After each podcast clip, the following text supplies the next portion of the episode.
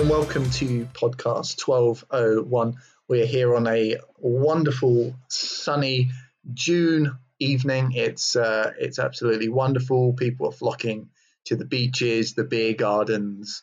They're getting out and about, and it's uh, seemingly approaching the uh, well. We're coming up to June the 21st now, where we'll be lifting the lockdown measures, Also, we are promised. I am joined by Ollie Walwyn. Hello, everyone. I hope you're doing well. I'm joined by Bradley Alsop. Hi, thanks. Hope you're enjoying the sun. And I'm joined by Callum Watt. Good evening, and I think it's important to clarify at this point that we are actually all in different places, and in fact, where I am, which in Lincoln, um, it's actually overcast and spitting with rain. Um, but uh, nevertheless, it's still nice and warm most days, which is lovely. Oh, that's a surprise because I'm in Wakefield and it is beautiful outside. I'm in shorts and a t-shirt. Um, it just goes to show it isn't as grim as they sometimes say up north.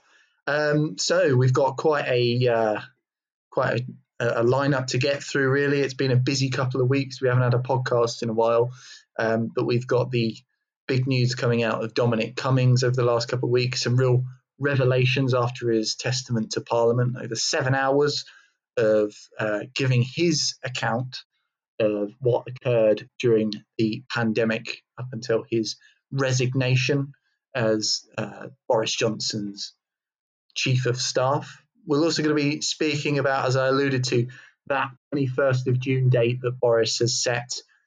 Is it going to go ahead? That is a question that we will be talking about. Is a third wave about to hit us? And is that going to put everything up in the air once again for businesses and individuals? And then we're also going to be speaking about Tim Martin's comments um, on the European Union recently. He's uh, come out and spoke about the problem of getting staff in a number of his pubs.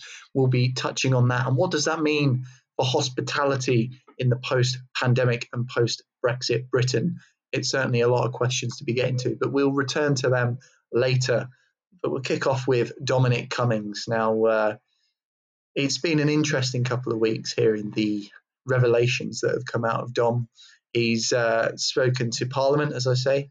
He has been putting a number of uh, documents and uh, files and pictures on his Twitter account, on his blog over the last couple of weeks. And he has been uh, uh, accused, I must say, but not proven to be a part of the, the, the leaks that have been occurring around what Boris Johnson has been saying about letting the bodies pile high. But two of the real big things that have come out of the uh, the testimony from Cummings has been firstly around Matt Hancock. Now he essentially has uh, outed Matt Hancock as being one of the most incompetent people in the government around the uh, around the uh, start of the pandemic and indeed throughout. He was very clear in his testament that Hancock should go, or he should have gone actually at the start of the pandemic for what he did in the uh, in the Ministry of Health, the Department of Health. He also another big revelation that came out was around the care homes. Again, it's this comes under Hancock's uh, area of responsibility and he made that promise, if, if we cast our mind back over a year now, that care homes would have a protective shield around them and that there was measures in place to track and trace any cases of coronavirus that were getting in. Now we know that was complete rubbish, given that in the first wave there was a big majority of deaths were coming in care homes. There were whole communities of people living in these care homes dying from COVID 19 because one person had got through this apparently impenetrable wall that Hancock had set up. What we really know is that people were being discharged from hospitals and sent home without any test and without any real logic to the system and how they were going to protect people. It was essentially a almost a, a sacrifice saying that we've got to protect the younger people. And obviously, this is this has caused outrage. This has caused a real um, upset amongst people working in the care sector that they've been abandoned once again by this government. It's Um, it's caused a lot of upset amongst the families that are still grieving the losses of their loved ones in these homes, places where they think they're paying a lot of money in some cases, where they think that these people are safe and their parents, their grandparents have been killed by the incompetence of this government. And that's two of the big revelations. A third one that we can talk about is also the uh, accusations of complete disarray within the government is something on this podcast we've been speaking about throughout the last year how incompetent our prime minister, our government, um, and the whole system seems to be around this pandemic. A complete lack of preparedness, a complete lack of willingness to listen to the science and putting the economy before the lives of individuals in our country. So I'll open it up to uh, to you guys. I, will start with Bradley. What was your take on the the uh, on what Com- on what Cummings has been saying over the last uh, couple of days? Yeah, well, um, it, it was certainly a, a, good bit of political drama, wasn't it? I think that seven hours he, he went on um, in the in the meeting, uh, in the hearing, whatever you call it, whatever you want to call it. Um, and I, I, I mean, I mean, they, they, let's all first of all, you know, take take that big pinch of salt to, to everything Cummings has said. He, he's obviously he's obviously got a lot of his own motivations um, to to. First of all, I suppose what he's doing is is almost setting his stall out on, on what his legacy around COVID should be. Um, and and in fairness to him, he he, he does a, a number of times throughout accept responsibility and, and, and express regret um, for for various things. Um, but I, I, suppose there is also sort of like an ability, you know, in, in being able to say, oh, I should have done more sooner, or I should have pushed on this harder, and that sort of thing. So, so he, even even where he's accepting fault or or, or, or taking on some of the blame for things, I, I, still think there's maybe maybe an element of sort of image mal- management going on there anyway. Um, and uh, and that's not particularly to Cummings. I suppose any any human being that, that's trying to try, trying to look back on those events is, is probably going to even if it's unconsciously do that to some extent. So so there's that side of things. Um, a, a lot of the coverage in the likes of like the Guardian and Novara Media are focused on the fact that he um, he really he really lays into to Hancock and Johnson, obviously. Um, and I mean, you know, if the stuff he says about Hancock is true, then you know the guy should be anywhere near a cabinet position again in his life. Um, and, and it, as if we needed any more evidence of it, it it, it seriously calls Johnson's uh, uh, decision making into into question. But um, but their, their point on, on Novara Media and, Guardian coverage is that he, he, he, is remarkably uncritical of, of other figures such as Rishi Sunak, um, who other reports for, throughout the pandemic have suggested has, has been pushing very much for, for loosening restrictions and you know for, for the value of the economy. So that it it's interesting to, to see that you know he really lays into some figures, but but pointedly hasn't for others. Um, so there's maybe some questions to be asked there about what why that is as well. So you know, if it's all true uh, what he said, then um, then Johnson and Hancock, you know, in, in, any fair and just political system should should be out the door. Um, but we we don't necessarily live in one of those, do we? Um, and I, I, think we, we should we should take a lot of what he said with um, a large a large pinch of salt. Um, I, I, I don't think it would be fair to to uncritically accept everything that he said without question. Mm. And I suppose that's the, the the big debate. I think a lot of people have, have asked whether if this came from a different source, would it be something that would be more credible and perhaps there'll be more widespread outrage from members of the public. Callum, I'm willing to bring uh, willing well, I'm wanting to bring you in here and, and see your take on the the events in in the uh, hearing. I seem to, seem to recall a year ago um, members of Sage complaining. sorry, members of Sage complaining. That's the the uh, the emergency medical panel, basically complaining that Dominic Cummings was coming into those meetings and basically putting across whatever the government's line was. So uh, obviously he's complicit in all this, and there is some contrition there, clearly. Um, I mean, it, it's more in the vein of you know a criminal, you know, someone who's been who's been caught out and is is expressing remorse. Maybe that's the sort of line that he's going down. I'm not saying that he is criminal necessarily. I don't particularly want to be sued, but um, that that's the vibe that we sort of get from him when he's sitting in front of um, that panel. Um, uh, the other thing is, I, I, mean, a year ago I wrote a piece uh, about, you know, on our blog about uh, how, you know, I used to imagine that there's this this, this sort of um, oh, excuse me, sorry, there's this sort of big, you know, warehouse or, or, or a room in Whitehall somewhere which has stacks and stacks of dusty folders and what they are is uh, emergency plans for every sort of imaginable scenario earthquake, tornado, uh, you know, some sort of nuclear uh, event, um, alien invasion, even. I imagined that the government has plans for all of these different scenarios, no matter how sort of common or, or obscure. Um, and that uh, a pandemic is a, a, highly, highly common event uh, in human history. And yet it doesn't seem that they had any plans for it at all. Um, and he's just confirmed that, hasn't he? Uh, which is very, very interesting. I've just got to pop out for a moment, though. Bear with me.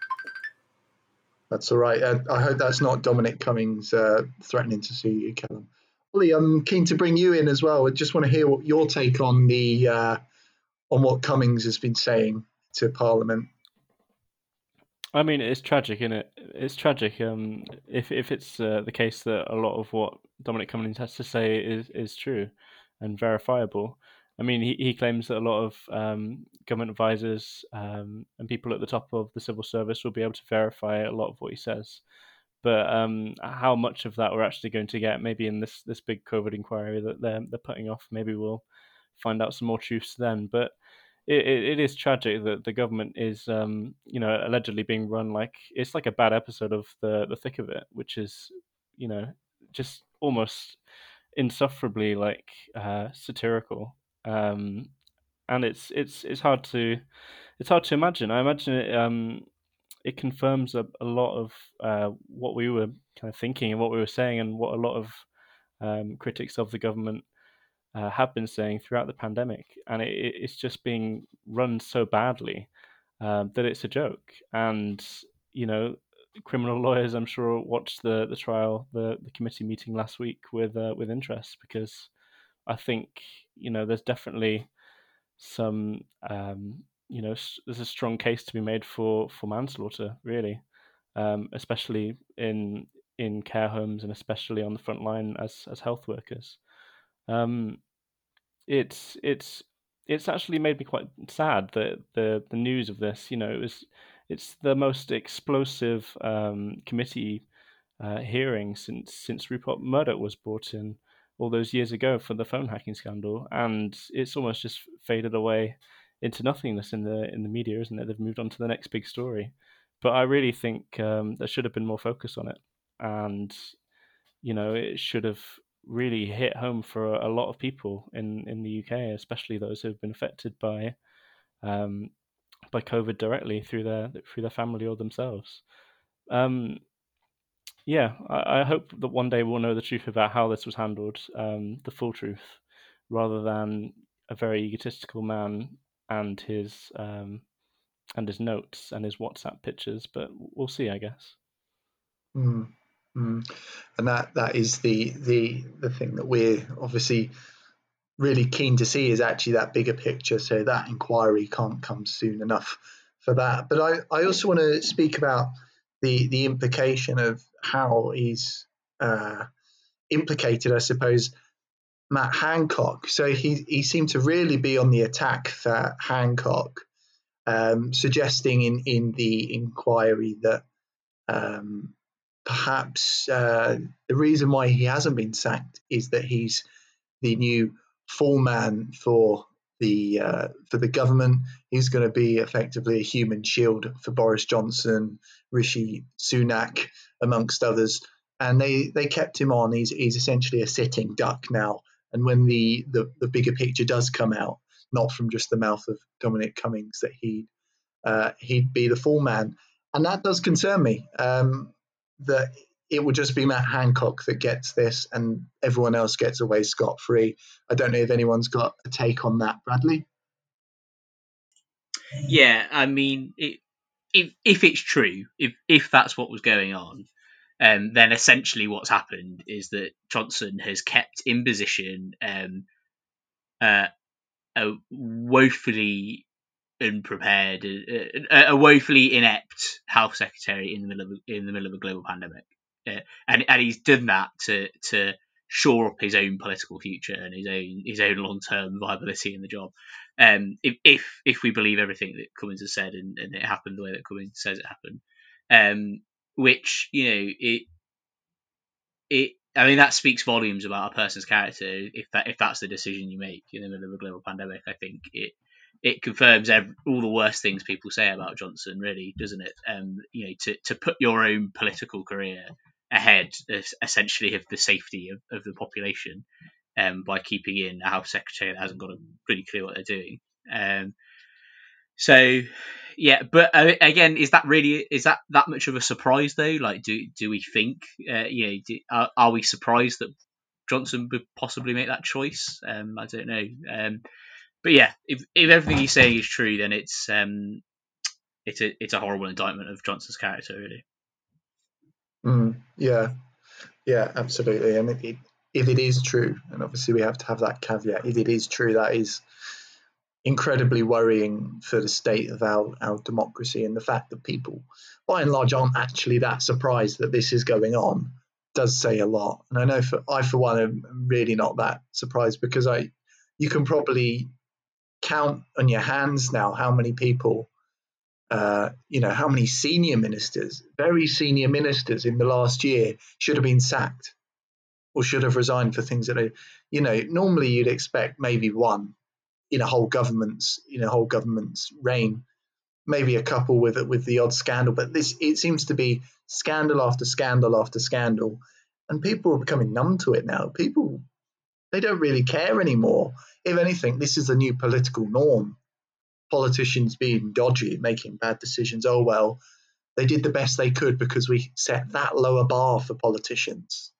And that's the thing that um, has has surprised me the most is that people continue to say, despite in the face of the facts and the evidence, that this government did the best they could. Do we really think that? Do we really think that they've done the best they could if there has been 1,200, um, yeah, 1,000, 127,823 deaths so far? And that's just in their statistics. There could be more that we know. There are currently uh, over 4 million people were infected with coronavirus. It, this is huge. And that's, again, only the people that we know about. That's I don't think that's competency. Ollie, I'm also keen to get your uh, take on it. Is is the is Hancock just being kept in place as that big deflection, and then uh, eventually he's going to be used as the fall guy at the end of this all? Yeah, I mean, it's definitely a possibility, isn't it? He played such an instrumental role. Um, you know, he, he was basically um, pulling the strings, as it were, especially when. Um, actually, no, I think he was he was incapacitated at the same time as Boris Johnson, wasn't he? But you know, he's been instrumental throughout the pandemic, and um, it it was quite a quite a shock when he, he left last year. Um, yeah, I, I, think he definitely could be to, to be used to to scapegoat um, accountability away from from key government ministers. Um, but you know, I guess we'll see in the inquiry. Um, I think it has a lot of implications, certainly on what we're experiencing at the moment uh, with the potential third wave, which I'm sure we'll go on to talk about as well. And uh, yeah, thank you for that. And that brings us perfectly on, Ollie, to uh, the talk of this third wave. So we've had three lockdowns, we've had two waves in this one pandemic. Um, it's looking increasingly likely. There's a lot of chatter going on in uh, certainly in the media and amongst politicians and indeed experts, certainly academics, are coming out very strongly in saying that the June 21st so called Freedom Day that we're being told about, that we've had uh, lined up in this timetable by, uh, by Boris Johnson for a while, has, uh, has been put under threat by the uh, current rise in cases and in hospitalizations. Uh, in today's COVID briefing, which was the, the 4th of June, we were told that there's been 11 new deaths, there's been 6,238 new cases, there is uh, 33 new people that have been host- hospitalized. And obviously, at the moment, this is a relatively low number, but that case number is the important statistic that we're looking at here. So, that 6,238 number is the biggest number that we've had since March. Um, generally speaking, the people that are being, are being infected are a lot younger. Um, they are generally not vaccinated, and we can see why. And but we what we're starting to see now is the effect of this Indian variant um, that we have been told about over the last few weeks to a month. This variant that spread very quickly across the country. It's now the uh, it's now the dominant variant in the UK. I think near 75% of cases I heard the other day are up to this uh, are now this variant. So it's something to be very concerned, and it's spreading relatively quickly, certainly compared to the original variant, if you like. So what does this mean going forward? We are being told that June the 21st is still on the cards until it isn't. I think a week before they're going to make a call. So we've still got 10 days till we're going to find out from recording of this podcast. We've still got 10 days for businesses to uh, wait. We've still got 10 days for people to hold fire. And yet we're seeing this uh, potential third wave building. We've only got to remember how the second wave came about. We were on the back of the summer. There was uh, relatively no low number of cases all seemed well. We seemed to be on the way out of this. We got to September. There were whisperings of a of a of a second wave. There were whisperings that the numbers were going back up, but it wasn't re- being translated into the, uh, the the facts that we're getting in statistics. It was, you know, a bit like we have now, drips and drabs of people, um, deaths below 100 a day, uh, cases not putting the NHS under too much pressure, and then suddenly it shoots through the roof once it gets a foothold. The R number's also going up again, which is something we have to consider. So the question we've got to be asking now is does the government put the brakes on and stop this process for at least a month to see where we can get ourselves and get a few people, few more people vaccinated? Ollie. I mean, that is the question, isn't it? I think um, a few days ago, Boris Johnson was saying that there there are no signals um, in in the face of all this evidence which you've just been through um, that we need to we need to put off the the unlocking of the country, as it were. Um, but yeah, it's just the same mistakes again, isn't it? Time and time again, we, we now we now know um, from from Dominic Cummings' testimony um, how reluctant um, Boris is uh, locking down the country and and lo- unlocking it um, and keeping it locked as well. I mean, sorry. Um, yeah, it's it's it's kind of scary, isn't it?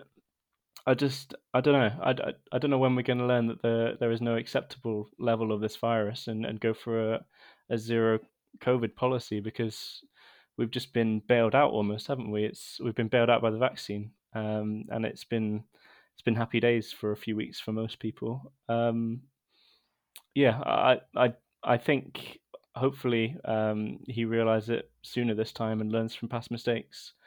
Um, and cancels this next unlocking and um, starts to vaccinate the, the school children is, is now what they're calling for as well, because that's where a, a lot of the the variant, the new variant, is spreading. Um, you know, it's taking the taking it home to their families and then you know spreading it everywhere. So um, yeah, as we have more more evidence that we need to be um, halting this unlocking, um, I hope he heeds the warnings. But I remain um, stubbornly pessimistic. And I think we, we should be with the record of this government. And I think you're right to refer back to their form, as uh, Cummings told us about. But it was it was evident it was evident from the uh, herd immunity tactics that we were being told about for such a long time um, prior to the first lockdown. And it seems to me that we're maybe getting to that stage where that sort of policy will come in for the unvaccinated people, uh, i.e., young people um, that will be looking to enjoy the, the uh, newfound freedoms that we'll be getting after the 21st of June or whatever date that we are given. Callum, Yeah, um, I, I would say I'm probably a little more optimistic, at least about the present course. Um, you know, because obviously last year we're now uh, we seem to be follow moving towards the same sorts of well policies that we had in place over the summer last year, and those didn't really start to become a problem until September. Someone else has noted the real danger, I think, as Ollie has highlighted, is that if things do start to go pear shaped, will the government then react to that? Um, since, especially since a lot of people seem to be in this view that the vaccine is almost the magic bullet and everyone is safe now that most people are vaccinated. That's not not really true. We haven't got the adult population vaccinated yet. My housemates who are a little older than me uh, they're in their early 30s. Um, they've only just got their letters or their, their texts uh, to, to tell them to go and get the vaccine. Uh, I haven't got mine yet. Um, so, you know, they're, they're, talking about vaccinating school children, which is great. But again, we're not we're not quite there yet with the vaccine. I think, although uh, I have been taking advantage of it, uh, it might have been a bit premature to open up the pubs fully, but um, again, it doesn't seem to be having a catastrophic impact at the moment. There does seem to be, um, unfortunately, a, a, level of COVID transmission that the public is willing to tolerate.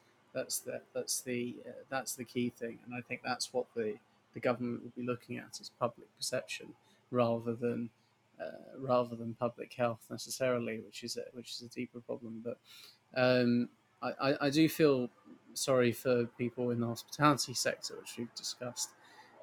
You know, because obviously a lot of those people are itching to go back to work. Um, it's not been too bad as bad for people working in security, for instance, because there's always a, a need for security people somewhere. But people working, you know, behind behind the bar and, and that sort of thing, um, obviously they've had not much else to do um, for all of that time but it kind of comes back to the government ultimately should have been paying those people properly to, to stay at home.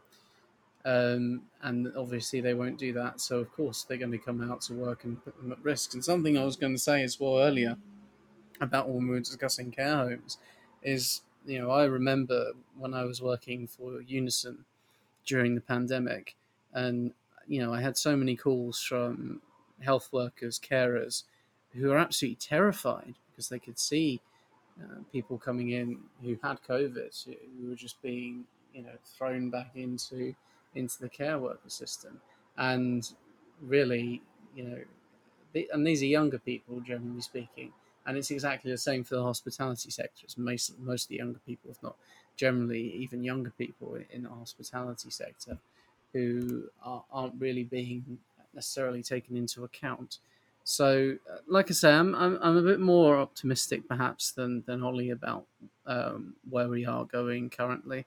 Um, my my fear is that the government won't react uh, appropriately when when if things do start to go pear shaped. We probably probably hopefully will be okay during the summer, um, but we have another winter to live through, and this thing isn't beaten yet. So that would be my take, uh, Callum. Yeah, and I think that there's an extra step that I think that the government needs to be looking at as well um, beyond uh, this summer is that actually once our population is fully vaccinated and we have a lot of vaccines on order that will go well beyond that, that we are starting to uh, get those vaccines to other countries that need them the most. And then we had today, um, I think Nepal were asking for support from Britain in terms of getting their vaccine program off the ground, because actually uh, a long-lasting reopening is also dependent on there not being a variant of COVID 19 that is resistant to vaccinations, which, if we go the way we're going about it at the moment, is very likely indeed. So we could, as you say, we could open up relatively soon. Uh, everything be okay over the summer. Um, everyone gets their vaccine. Everyone from age 12 to to 12, uh, 120, they get their vaccine. Everyone's fine in the UK for now. We then get to the winter, by which point, because we've neglected the rest of the world and failed to show any solidarity and actually failed to follow the basic science of, of how viruses work, then actually we're going to get caught out and be back in the same situation because we're faced with a more uh, resistant uh, strain of the virus that the current vaccines that we've just spent the last six months nearly rolling out and then rendered useless. So that's got to be the next stage. Uh, Bradley, what's your take on June the 21st? Is it a go or a no go for you? Yeah, I I mean, I have to confess, I, I've I'd fully bought into the the whole the whole Freedom Day, twenty first of June, um, and it. I mean, if we if things keep going in the direction they are, I, I think it would be wise to hold off on that date on on the full unlocking. Um, as much as it pains me to say that, what, uh, what I think we really need to avoid is a last minute decision. Um, what we need to avoid is the situation we had over Christmas, where there were grand promises made to people um, about loosening of restrictions um, over, over, the Christmas period, and then quite, quite with with not much notice, there, there were sudden changes, weren't there? And uh, I remember people, you know, packing onto trains um, to avoid to avoid last minute restrictions and all that sort of stuff. So I, I think if the government is going to delay that loosening of restrictions, they need to be really clear and, and to make that decision sooner rather than later. I think yeah, if we're if we're making that decision a few days before the twenty first, you know, seventeenth or eighteenth, whatever, I think that that's too late. I think the government really needs to make that call in the next few days, really, um, to, to give people time because you know pe- people are already going to be planning things for June twenty first. I know I've already got plans for for that week, um, that that may have to change. Um, you know, if if, if restrictions, uh, if there's going to be any changes to to the loosening of restrictions, so they need to make the call sooner rather than later. Um, I I think there is also a question when we consider restrictions of actually how compliant people will be with them now as well. So I, I, this was a big concern um, right at the start, I think, of the first lockdown, and it was proven and founded. You know, there, there was this suggestion in some quarters that there would um, the, the, the British people are uniquely fond of freedom, which I think is probably a bit of a silly claim to make. But but anyway, some people feel that's true. Um, and there was this suggestion that that um, yeah, people just wouldn't comply with, with a national lockdown, and and it would all be for naught because people people just wouldn't listen to it. People wouldn't just stay in their homes. Um, and, and, obviously, some people did break the rules, but by and large, actually, people were remarkably compliant throughout all all three lockdowns. I think actually, um, above and beyond perhaps what a lot of people might have suspected they would. Know, if you if you were told two years ago what restrictions would be coming in, and were asked to guess how how compliant and not not just compliant in, in a begrudging way, but I, I, think you know a lot of people generally supported them. You know, polls have shown throughout the public generally has been been behind a lot of the restrictions. To be honest, I think I think if you'd have said that to people two years ago, people would be quite surprised by that actually. Um, so, but I, I, do think it's different now because, as you point, as people point out already, you know, the vaccination program is, is so far ahead. So that obviously reduces a lot of the risks that might have been there. Uh, the, the demographics, of the people that are getting this is, I think, Callum, you said it's primarily people that are unvaccinated and, and, younger people. So I think a lot of those things reduce the risks of transmission to, to some degree. Not that we should be completely complacent about it, but it, it is a different picture to what we've seen in spikes in, in previous uh, times throughout the pandemic. Um, but also, I think, uh, and I and I would count myself amongst this. I think people are fed up. I, I think there's a psychological barrier. I think there's only so much of restrictions and lockdown and, and not being able to do certain things and all the rest of it. And there's only so much that, that people can actually take. I think there's only so much of that that actually it's fair to ask of people to take. Um, and yeah, and I say this as someone that's been very supportive of, of restrictions throughout lockdown. Um, but I think now that the the real risk of, of death is, has been dramatically reduced, um, I think it, it becomes a lot harder, I think, for, for to ask people to take on restrictions, um, and that I think that becomes doubly problematic when the government talks talks loosening of restrictions up as well, and, and, and gets people's hopes up and, and paints you know big rosy days like June twenty first, where you know everyone's going to go out on the sesh basically. Um, so yeah, it, it, I don't think there are easy answers actually at this point, but I, I, I do think we should be holding back the restrict the loosening restrictions on the twenty first. The government needs to make that decision sooner rather than later. Mm. Um, yeah, it's it, it's tricky. I think. Yeah.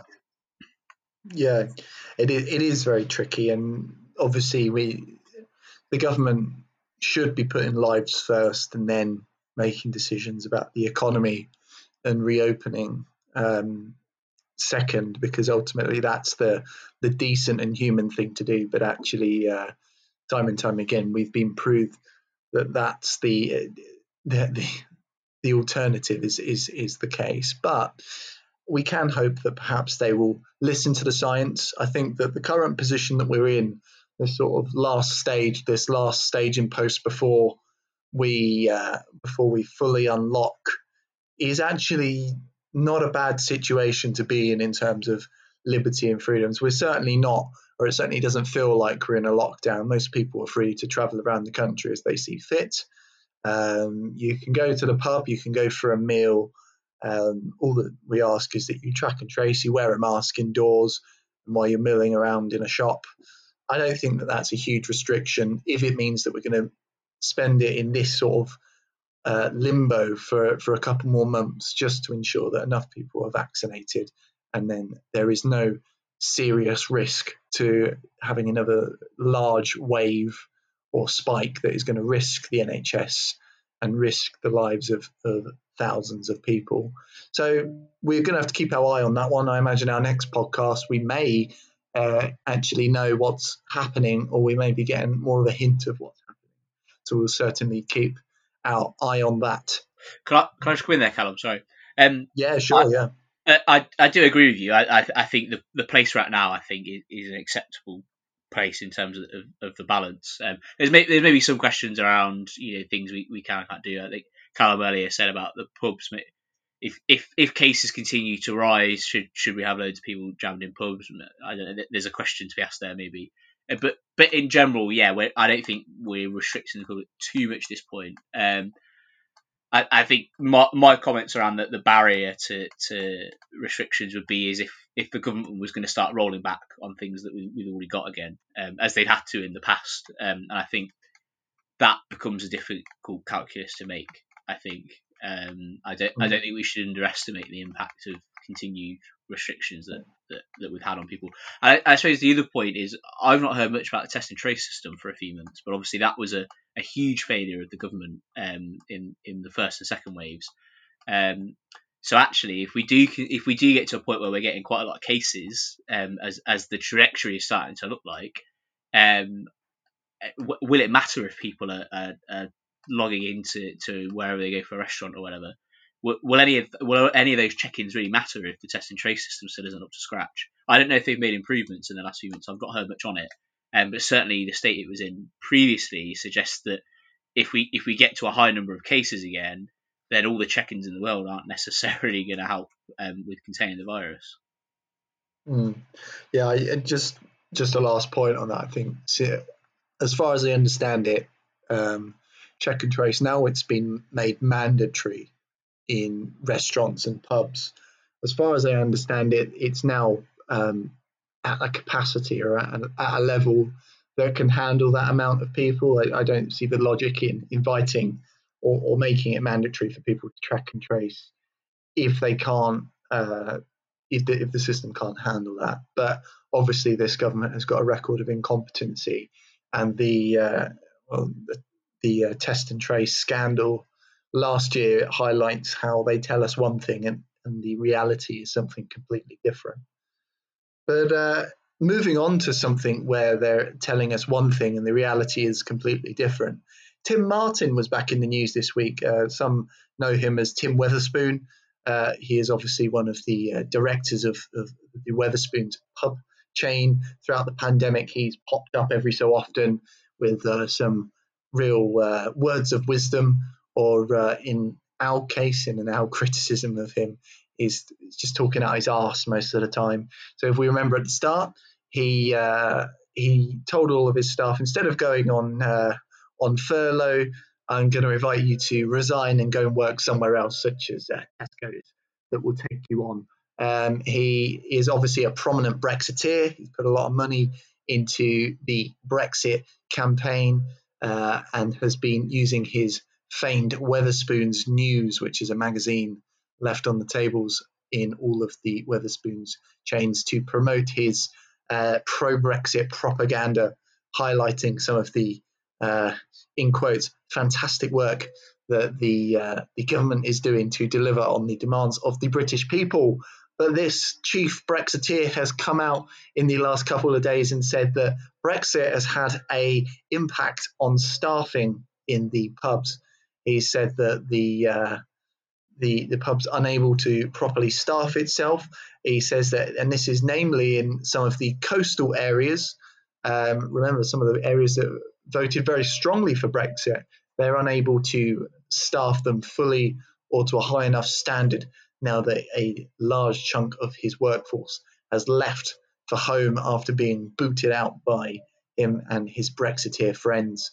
He said that, uh, and this is from the Daily Telegraph, he was quoted in saying that he's in favour of a more liberal visa scheme for EU workers to tackle those shortfalls in staffing.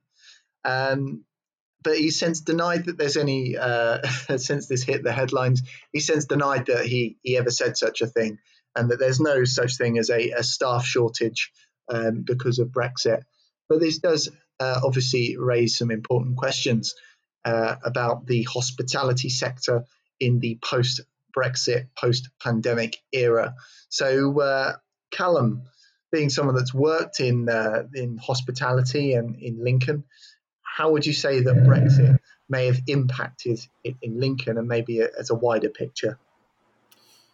I was I was having a conversation with someone uh, uh, who is a manager actually in the in the industry um, during uh, during last summer, and um, we were actually at odds initially um, because I said that there had been a, a significant slump in the hospitality industry in the years since Brexit. And by the way, he wasn't actually a Brexiteer. He, he wasn't in favour of Brexit at all. Um, but he said that nevertheless, the hospitality industry was actually uh, was still booming. And by the way, this was you know uh, in the break between the two waves during the summer. Um, so I think but the, the reason for that slight uh, difference in perception, I think, is that primarily I was working in the nightclub sector of the hospitality industry, where I think there has been a, a slump over the years uh, in, in people going out. Whereas um, in the restaurant sector, uh, the restaurant sector has actually been uh, doing reasonably okay. But of course, that one of the things that he said is that Brexit was def- certainly a threat to his business because, of course, um, it was affecting supply chains. Um, and we haven't really seen the full impact of that yet because the hospitality sector in, in general hasn't returned from, from the pandemic. Uh, I have been um, out to eat a couple of times uh, in the last few months, and it's it's much more common than it used to be for certain items just to not be on the menu. Um, and and I do wonder if what he was saying to me last year uh, is coming true in, in that respect. Um, what, how much that general difference between the sort of early evening economy and uh, the, the nighttime economy, um, how much that's down to Brexit or, or, or cultural change, I, I couldn't really um, honestly say. But certainly, Brexit is a threat to the hospitality sector. Um, and I think it remains to be seen whether it's actually the, the full impact it's actually going to uh, have had uh, on that sector. We'll only really know. Um, you know, I was, uh, you know, I was uh, at the pub yesterday, um, and most of the people there were, you know, younger people. Lots of older people were still shielding or, or staying away.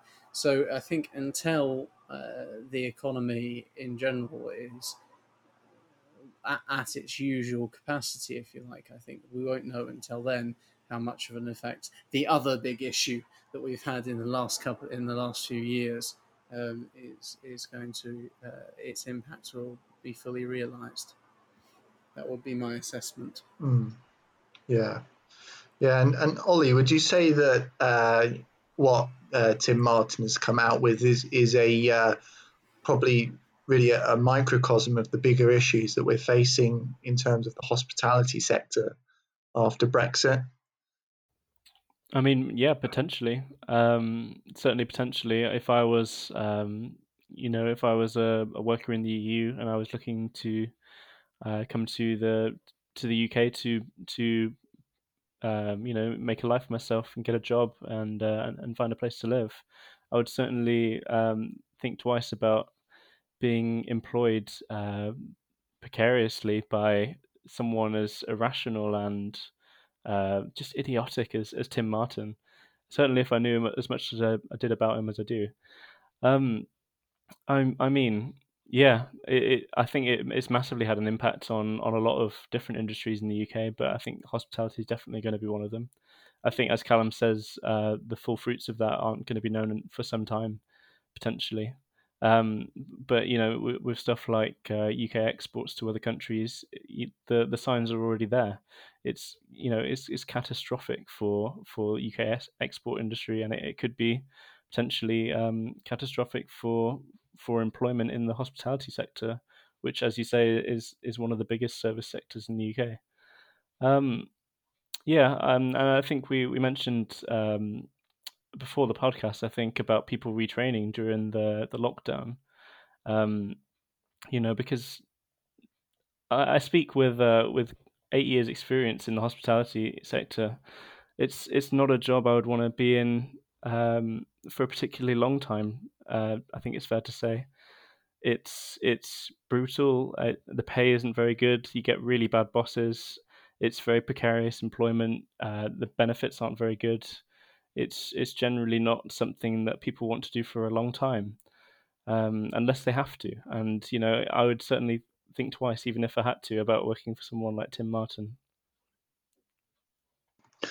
Yeah, and uh, I think it, it's good that we've had a we've had a couple of perspectives now from people that have worked in the industry to understand the real pressures that it's experiencing, not just because of Brexit and the pandemic, but also because of the uh, some of the uh, very bad practices that go, go on there. And it's not all businesses. Obviously, we've got to say it with that caveat, but there are a number of, uh, I suppose we'll say a couple of businesses that are rather dodgy. Uh, they're exploiting workers and using low wages and poor conditions to make a bigger profit. And that's obviously going to have an impact now. People have seen uh, a different way of maybe taking advantage of their time off over the furlough period to actually take new opportunities and retrain and and try and forge a future for themselves where actually they'll be paid well and have good conditions. Imagine that that that utopia. Hey, um, Bradley, it's it's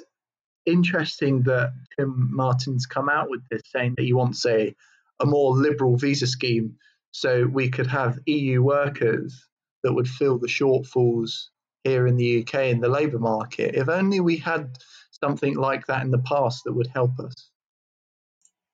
I mean, yeah, you you can make it. Up. You can't you can't make it up, really, can you? Um, I, I think what we're going to see over the next few years is um, a number of things we were told were not going to be problems, uh, things that we were told were going to be really easy to fix, um, things that no one actually even really considered um, that might be a problem um, with extracting ourselves from the, the, web of agreements and and and and, and relationships that was the EU. Um, we're increasingly going to find that actually these things are problems. Uh, actually, these things aren't easy. Uh, actually, there's lots of things we didn't consider, and lots of complications we haven't thought about. Um, and you know, I, I would maybe have a, a little bit more confidence um, in our ability to navigate those issues that are going to keep coming up. Um, if we had a government that showed some degree of uh, effectiveness, uh, of competency, um, but I mean, certainly when it, I mean, I'm, I'm sure they're probably doing something right, um, but certainly when it comes to the most pressing issues, uh, you know, like, like COVID, uh, like you know, coherent plan on tackling climate change, all these sorts of things, um, we've we've got a government that doesn't really have a clue. So my confidence in our ability to collectively manage these challenges as they come up, in, in you know, in fair and reasonable and effective ways over the next few years, um, my my confidence isn't particularly high, um, shall we say? So yeah, I mean, it's frustrating, you know, as, as a Remainer, someone that voted Remain and, would vote, vote Remain again. Um, it's frustrating to see that a lot of the things that that were dismissed um, or you know, they were Project Fear or, or whatever else, however else they dealt with at the time. These things are are to keep coming up, and it and it's to be frustrating. Um, but I suppose that there is a there is a strategic question there for the left, and and and well, for those that are Remainers on the left um, is how do we approach that? Because I suppose just sort of sitting there and being, oh, well, I told you so. Like, sure, that's really tempting, but actually, is it constructive and does it help? It's not. It's not going to help us in the polls, and it's not going to help fix the problems. So, I, I suppose we need to think. Um, I suppose particularly the Labour Party, how how do we get begin to offer positive solutions to these issues that are going to come up? Um, how I think we've sort of just tried to dodge talking about Brexit um, under Starmer for understandable reasons. Um, but I think maybe we now need to start having a bit more of a, a, a proactive approach to some of these Brexit related issues that are going to come up, and, and what what what are we going to what what positive vision vision are we offering them that isn't oh let's just go back to the EU or oh we, we told you so. Um, so I say yeah, there's there's a strategic question there for for left Remainers, I suppose. Absolutely, and I think that we could talk about that sort of thing for a whole podcast, really, in terms of the uh, the approach of the left now going forward, because it seems to be that things are realigning, and certainly the Labour Party is just standing still while everything's moving around it. So there's a lot to talk about there, and we certainly should dig into that because ultimately we do have to have a viable and positive policy platform that is going to appeal to people and make a difference in their lives. And I think you're completely right to highlight the fact that, as fun as this story is, just saying we told you so is not going to solve it now. People have voted to leave, we've left. Now, what do we do? We build a, a better future now. Um, and we don't just say, well, let's just rejoin, because actually that won't solve all of the problems because we had plenty of issues in this country long before we decided to leave the European Union. It's not the be all and end all. But we'll finish there for the podcast. So, uh, any last words, Ollie? No, that's it from me. Goodbye, everyone. Brilliant. And Bradley, a goodbye from you. Yeah, bye, folks. Um, if you're like me, make sure to apply lots of uh, sun cream. I'm already in danger of being burnt. Um, we're on the what, the fourth of June, is it? The fourth of June, and I'm already in danger of burning. There we go. That's a that's a goodbye from a very uh, burnt Bradley, and uh, a goodbye from Callum Watt. Take care. Wear sunscreen. Join a union. See you next time.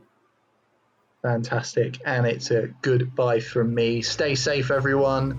Obviously, keep your eyes peeled for that news, and we will be back with you very soon indeed.